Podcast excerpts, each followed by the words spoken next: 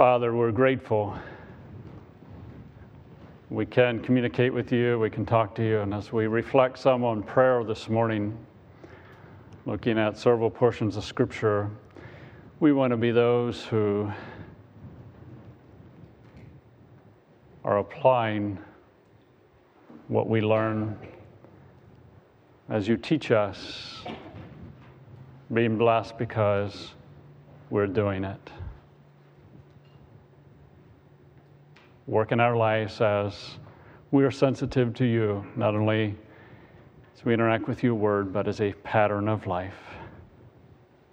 For it's in Christ's name I pray. Amen. You may have heard the statement when all else fails, pray. I would say before all else fails, pray. Before you do anything else, pray. After you've done everything else, pray. And developing a pattern of life of praying.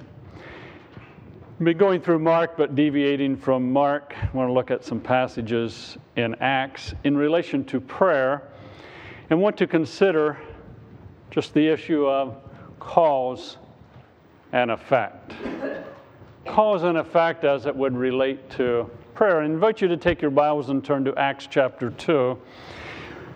And in Acts, we're dealing with the early church, the first days of the church, believing the church began on the day of Pentecost. Acts 2 taking place shortly after the day of Pentecost. Acts 2, and reading together verses 43 through 47. Acts 2, 43 through 47. Everyone was filled with awe, and many wonders and miraculous signs were done by the apostles. All the believers were together and had everything in common. Selling their possessions and goods, they gave to anyone as he had need. Every day they continued to meet together in the temple courts. They broke bread in their homes and ate together with glad and sincere hearts, praising God and enjoying the favor of all people. And the Lord added to their number daily those who were being saved.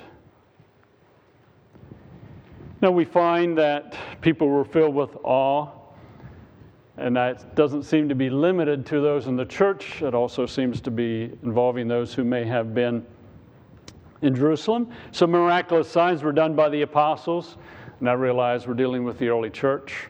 We're not looking for that to happen necessarily today. There was openness or oneness among believers.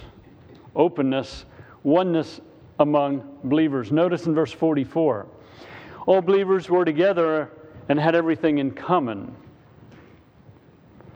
Selling their possessions and good they gave to anyone as had need. Now keep in mind on the day of Pentecost, people, Jews, would have come from outside of Jerusalem, from other areas, and they would not have necessarily been planning to stay for a period of time. And apparently, some of them stayed beyond the day of Pentecost. And they would have had need. How are we going to eat? How are we going to be supplied for? So, what the believers were doing was they were selling their possessions and goods they gave to anyone that had need. So, Daniel sells his house. Daniel and Alberta sell their house, and they bring in, you know, this is for whoever has a need, you know. Someone sells another item, they bring. They have some money in savings, they bring it. You know, I'm going to cash in my retirement fund. That was what was happening. There was oneness, there was unity in that respect. Every day they continued to meet together in the temple courts.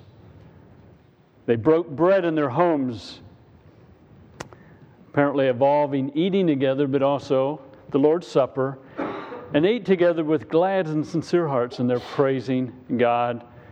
And then people are saved, God adds to their number. I would pose the question is there a cause behind that? Let's go back to the Gospel of John, earlier in the Bible, just a few pages, to John chapter 17. John 13, 14, 15, 16, and 17 kind of goes together. Jesus is speaking to the 12 preparing them for the time when he will not be on the earth. And immediately following John 17, we find that Jesus is arrested. But in John 17, Begin reading with verse 1. After Jesus said this, he looked toward heaven and prayed, Father, the time has come. Glorify your Son, that your Son may glorify you. For you granted him authority over all people, that he might give eternal life to all those you have given him. Now, this is eternal life, that they may know you, the only true God, and Jesus Christ, whom you have sent. I brought you glory on the earth by completing the work you gave me to do. And now, Father, glorify me in your presence with the glory I had with you before the world began. He then goes on in verse 6 I revealed you to those whom you gave me out of the world. And he's talking about the 12 that he would be praying for. And he prays for the 12 in various ways. Then skip down to verse 20. He says, My prayer is not for them alone. I pray also for those who will believe in me through their message. So the 12, minus Judas, are going to go out and they're going to be sharing the message of Christ. People are going to come to faith, and Jesus is praying for them. He says in verse 21 as he prays that all of them may be one. Father, just as you are in me, and I am in you. May they also be in us, so that the world may believe that you have sent me. I've given them the glory that you gave me, that they may be one as we are one. I in them, and you in me. May they be brought to complete unity to let the world know that you sent me and have loved them, even as you have loved me. Jesus is praying for those in Acts chapter 2 in this passage. And I don't think it's limited to that. I think it would involve us today also. And if you notice that there was oneness among believers, let's also go to Acts chapter 1. Acts chapter 1 and verse 4. On one occasion, while he was eating with them, apparently the 11 at this point in time, he gave them this command Do not leave Jerusalem, but wait for the gift my father promised, which you have heard me speak about. For John baptized with water, but in a few days you will be baptized with the Holy Spirit. So they did wait in Jerusalem. And then go to verse 12. This is after Jesus ascended in verse 12. Then they returned to Jerusalem from the hill called Mount of Olives, a Sabbath day's walk from the city. When they arrived, they went upstairs to the room where they were staying.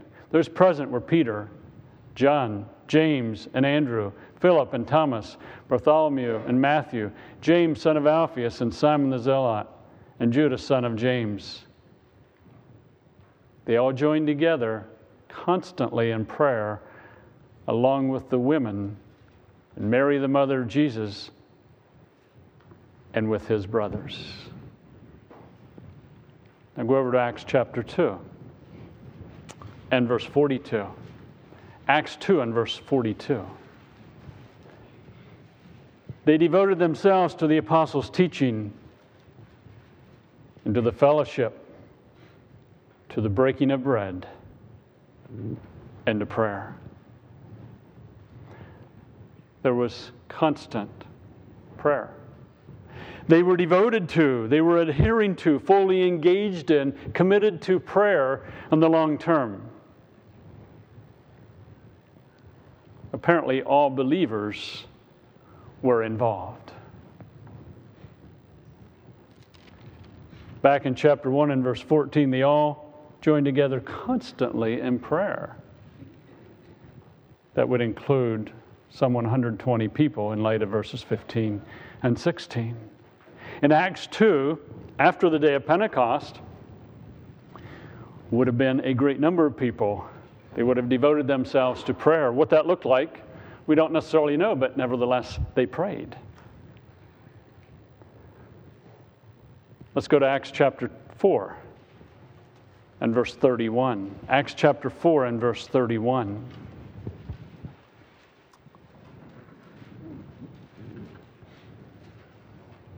after they prayed, the place where they were meeting was shaken. And they were all filled with the Holy Spirit and spoke the word of God boldly. All the believers were one in heart and mind. None claimed that anything of his possessions was his own, but they shared everything they had. With great power, the apostles continued to testify to the resurrection of the Lord Jesus, and much grace was upon them all. There was no needy persons among them, for from time to time those who owned lands or houses sold them, brought the money from the sales, and put it at the apostles' feet, and it was distributed to anyone as he had need. Now, in light of that portion of Scripture, we find in effect the meeting place was shaken.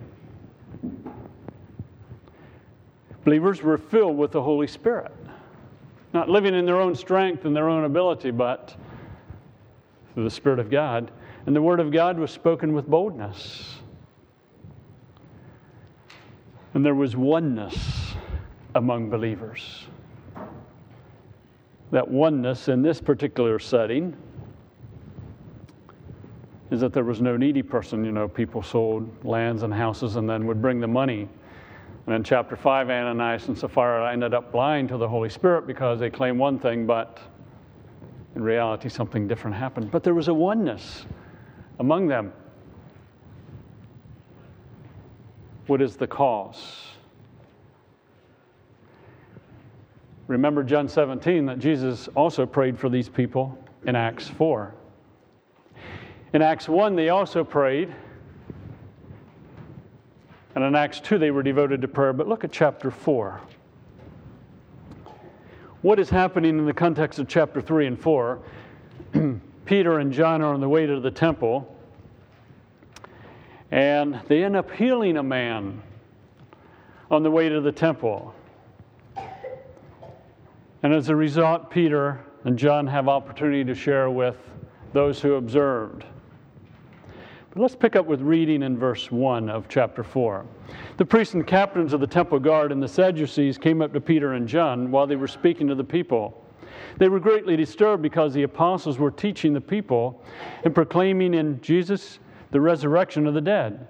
They seized Peter and John. And because it was evening, they put them in jail until the next day. But many who heard the message believed. And the number of men grew to about 5,000. Peter and John doing what they're supposed to be doing, and what happens? They get in some trouble and they end up, end up in jail. The next day, the rulers, elders, and teachers of the law met in Jerusalem. Annas, the high priest, was there, as was Caiaphas, John, Alexander, and other men of the high priest family. They had Peter and John brought before them and began to question them. By what power or what name do you do this? That is the healing that took place. Then Peter, filled with the Holy Spirit, said to them, Rulers and elders of the people, if we are being called to account today for an act of kindness shown to a cripple and are asked how he was healed, then know this you and all the people of Israel, it is by the name of Jesus Christ of Nazareth, whom you crucified, but whom God raised from the dead, that this man stands before you healed.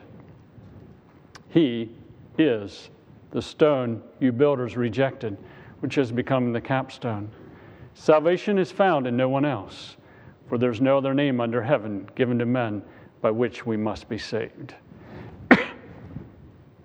Peter, John, responding to questioning. I want you to skip down to verse 21 of Acts 4. After further threats, they let them go. They could not decide how to punish them because all the people were praising God for what had happened. For the man who was miraculously healed was over 40 years old. So they're released. And in verse 23, on their release, Peter and John went back to their own people reported all that the chief priest and elders had said to them. by the way, one of the things that they were told was to this is a Brubaker paraphrase, shut up. Don't speak about Christ. Verse 24, when they heard this, they, the believers, raised their voices together in prayer to God. Here's their prayer Sovereign Lord, You made the heaven and the earth and the sea and everything in them. You spoke by your Holy Spirit through the mouth of your servant, our father David. Why do the nations rage and the people plot in vain? The kings of the earth take their stand, and the rulers gather together against the Lord and against his anointed one. Indeed, Herod and Pontius Pilate met together with the Gentiles and the people of Israel in this city to conspire against your holy servant Jesus, whom you anointed. They did what your power and will had decided beforehand should happen. Now, Lord, consider their threats and enable your servants to speak your word with great boldness. Stretch out your hand to heal and perform miraculous signs and wonders through the name of your holy servant, Jesus.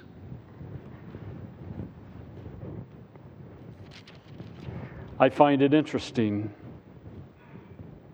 that when Peter and John shared what had happened, they had been arrested and they'd spent the night in jail, that the church prayed. And they didn't pray, God, help us get out of this. We don't want any more persecution. Rather, the prayer was, enable your servants to speak your word with great boldness. Stretch out your hand to heal and perform miraculous signs.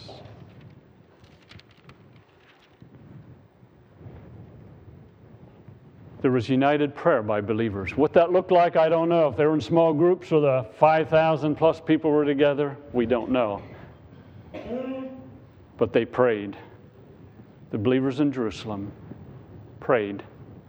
They were together. It was a united effort. Prayer in Acts and the epistles involves aligning our will with God's will and then asking for what God wants to give to believers who desire Him, not merely what He gives. Prayer is aligning our will with God's will and then asking God for what He wants to give. for the people in Acts 4 to say, Now, God, Peter and John went through some difficulty, no more difficulty for Peter and John. That's contrary to God's will because Christ already told the disciples that they're going to go through persecution.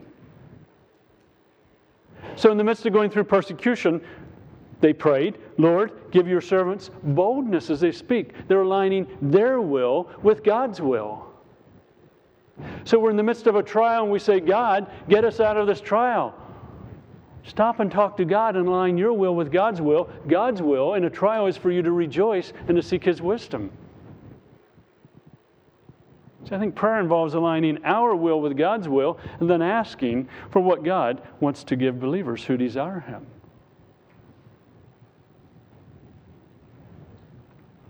Now, as we think about Acts and the epistles, there's a lie that we're tempted to believe about prayer, and it is stated prayer is primarily an individual talking to God. That is, an individual alone.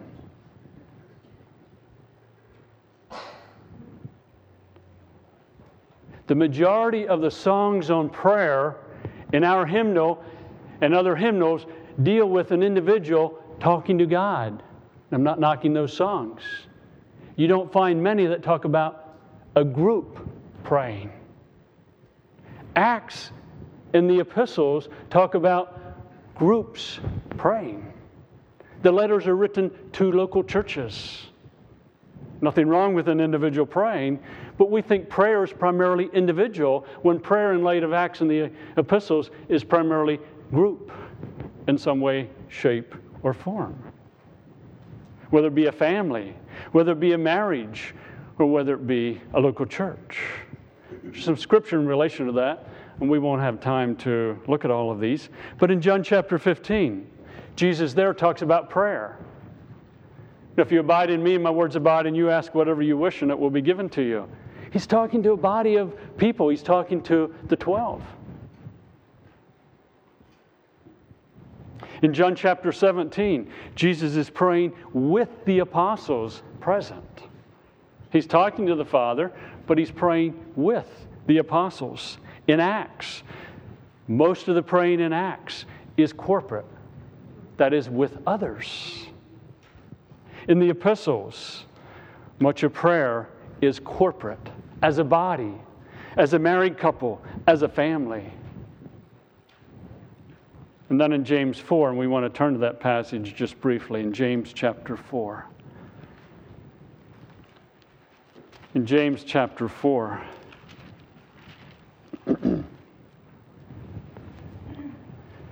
He's writing to believers who are scattered among various nations. This would be taking place years after the day of Pentecost. But writing to groups of believers, what causes fights and quarrels among you? Now, apparently, there's some fights and quarrels among the people he's writing to. Nothing new, is it, that believers fight and quarrel? What causes fights and quarrels among you? Don't they come from your desires that battle within you? Now, the last time that you were in a fight and a quarrel with your mate, with your children, with your parents, or with some other believer, if you're honest, it comes from desires within you. He says, You kill, or uh, rather, you want something but don't get it. You kill and covet, but you cannot have what you want. You quarrel and fight. You do not have because you do not ask. When you ask, you do not receive because you ask with the wrong motives, that you may spend what you get on your pleasures. When you ask,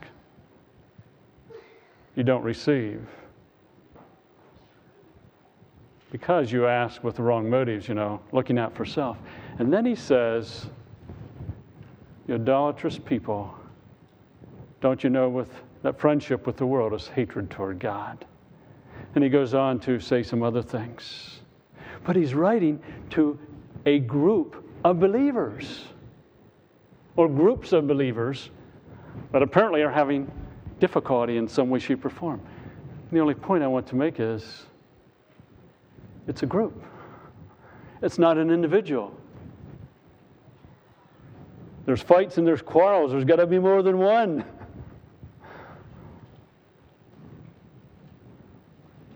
Question in just a moment in light of what I said earlier about lies we believe. Now, we may think prayer is primarily an individual talking to God, but my question in light of that is this Is the reason we think individual prayer is so great due to the fact that we have not or are not experiencing the following corporate prayer in marriage.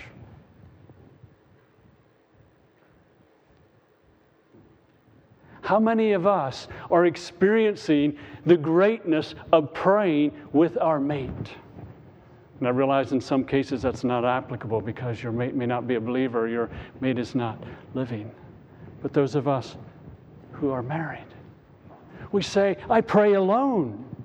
But as you look at Scripture, we're part of a marriage, we're to be praying with our mate. And the greatness of that. Well, you say, I just enjoy praying alone. But you're one with your mate. Why wouldn't you pray with them? Or the greatness of corporate prayer as a family, with children, with your mate, with your parents. Children and parents praying together, parents and children praying together. The greatness of that. Oh, individual prayer, yes. But there's something about praying with others, praying in a group as a family, that has a tremendous impact. One of the greatest things I would have experienced growing up was mom and dad and us kids praying together.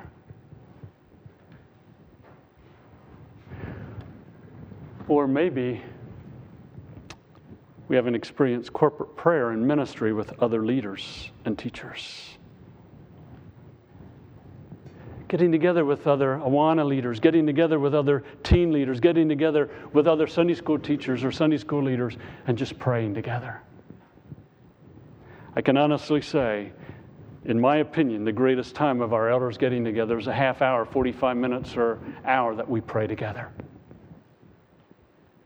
That's the high point for me. Just praying, the fellowship. We're talking to a common Father through a common high priest, through a common indwelling Holy Spirit. Or corporate prayer as a church.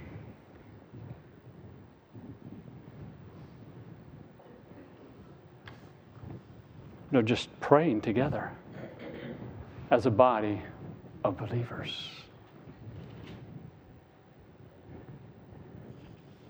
A couple of questions. And again, not looking for response. We have marriages, whether it be our local church or another local church, but we're dealing with our local church, that seem to be fine. But husband and wife are not praying together. Husbands are tempted to be passive in leading in prayer in marriage. Trust me, I am one. If your marriage is going fairly well, when was the last time you prayed together as a couple? If your marriage is going fairly well and your mate is a believer or living, when was the last time you prayed together? Why can we eat together, go out together, watch TV together, but don't pray together? We end up choosing to live in our own strength. Guys, I'm asking you a pointed question. I'm not looking for a response. Will you lead in praying with your wife? We have marriages that struggle at times. Part of life. Husbands and wives may have negative thoughts, withdraw, verbally say unkind things, but continue to live together, but don't reflect Christ and the church in their relationship. What would happen if they, as a couple, got on their knees together and prayed to God, confessing selfishness, self centeredness, cutting words, and arrogance, and ask God for help?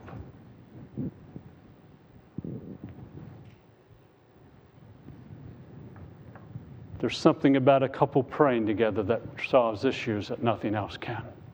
It breaks hearts. Husbands, if you're struggling in your marriage, will you invite your wife to pray with you? We have families, parents, children who seem to be doing well, but are parents and children praying together? I'm talking about children who are still living at home. Fathers, again, are tempted to be passive in leading in prayer as a family. If your family is doing well, are you praying together as a family beyond prayer at a meal? Why can we play together, watch a movie together, talk together, eat together, but not pray together? We're choosing to live in our own strength. Husbands, fathers, will you invite your family to pray together?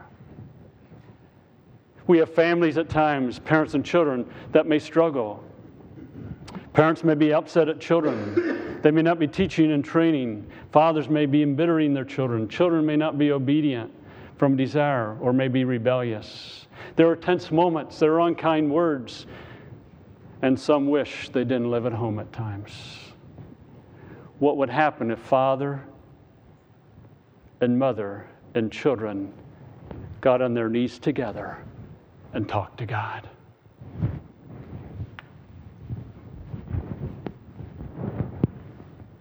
Confessing selfishness, disobedience, pride, cutting words, and just ask God for help. Fathers, if your family is struggling, will you invite your wife and children to pray together?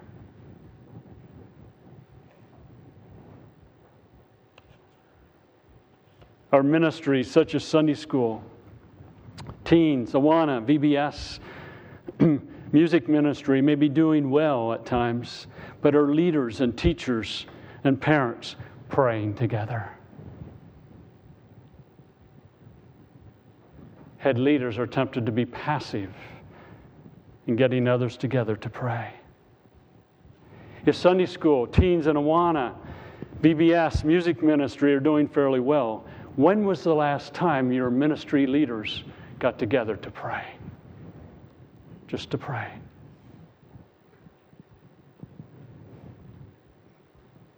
We can minister together, we can talk together, we can plan together, but we don't pray together. At times, whether it be our church or other churches, we may have struggles in Sunday school, teens, and Awana, VBS, or music ministry. There may be withdrawal. There may be unkind words. We may focus upon ourselves. What would happen if leaders and teachers and parents got on their knees together and prayed?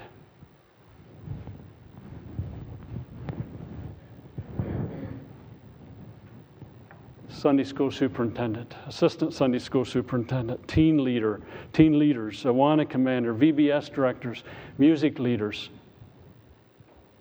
Will you lead your ministry in praying together?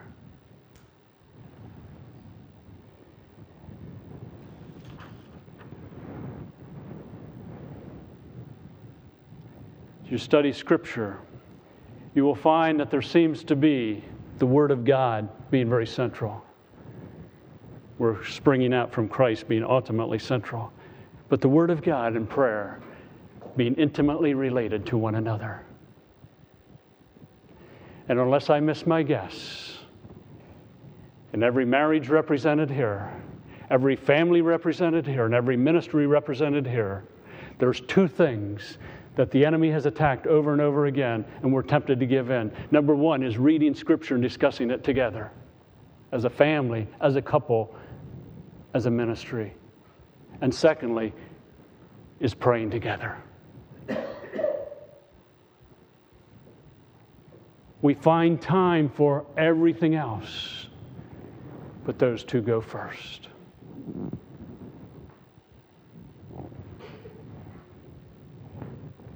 What is the enemy seeking to do? To lure us to live independent of God. Ruth Ann and I can pray together. There's a dynamic that takes place there that is much different than eating together.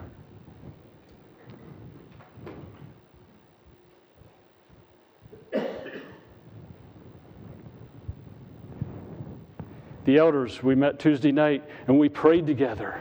There's a dynamic taking place that is much different than other items. We prayed for many of you on Tuesday night, prayed about some other items. That's what God designed. Please understand that prayer is not primarily individual. That is part of it. But it involves a family. It involves a married couple. It involves ministry. We invite you to take a hymnal. We're not going to sing now, that's not the point, but take our hymnal and turn to 162. 162. Hymn 162. The song goes, What a friend we have in Jesus, all our sins and griefs to bear. What a privilege to carry everything to God in prayer. To drive home my point when was the last time you, as a couple, took your sins and griefs to God and carried each other's burdens in prayer, to God in prayer together? As a family, when was the last time you, as a father and a mother and a husband and a wife, I'm sorry, yeah, husband and wife and children, prayed together? Have we trials and temptations in verse 2? Is there trouble anywhere? We should never be discouraged. Take it to the Lord in prayer. Father, we're having struggle as a family. We're talking to you. We're having struggle as a couple. We're talking to you. Things are going good. We still want to talk to you because we want to be dependent upon you. We have struggled in this ministry. Let's pray together, taking it to the Lord in prayer. Hymn 166. Hymn 166, Sweet Hour of Prayer. Sweet hour of prayer, sweet hour of prayer that calls me from a world of care. It bids me at my Father's throne, make all my wants and wishes known. I ask myself this, and I'm asking you when was the last time you and your wife prayed together for an hour? When was the last time you and your children prayed together for an hour? When was the last time our ministries prayed together for an hour? When was the last time our church prayed together for an hour?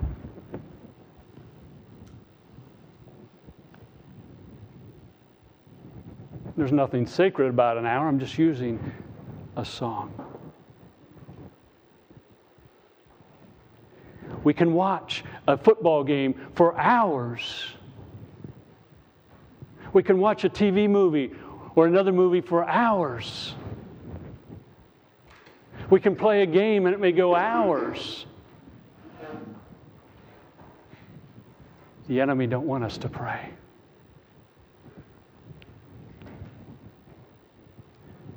Sweet hour of prayer. If you and your mate or you and your family prayed together for an hour, would we see a difference? And how we live and how we respond. And again, nothing sacred about an hour. I'm just driving home a point of prayer. 167, teach me to pray. Let's rephrase that. Teach us to pray as a couple, as a family, as a ministry, as a church. Teach us to pray. This is my heart cry day unto day. I long to know thy will. We long to know thy will and thy way. Teach us to pray.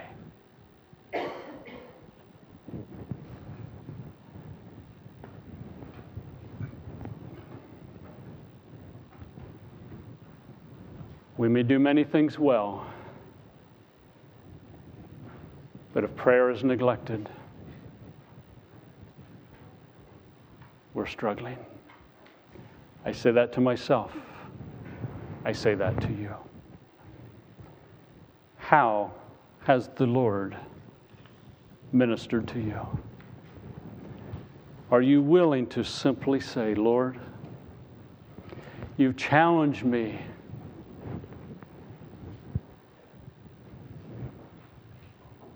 I want to respond.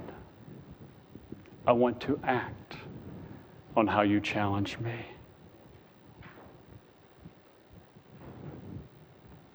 we pause in silence. You share with the Lord your desire to be responsive.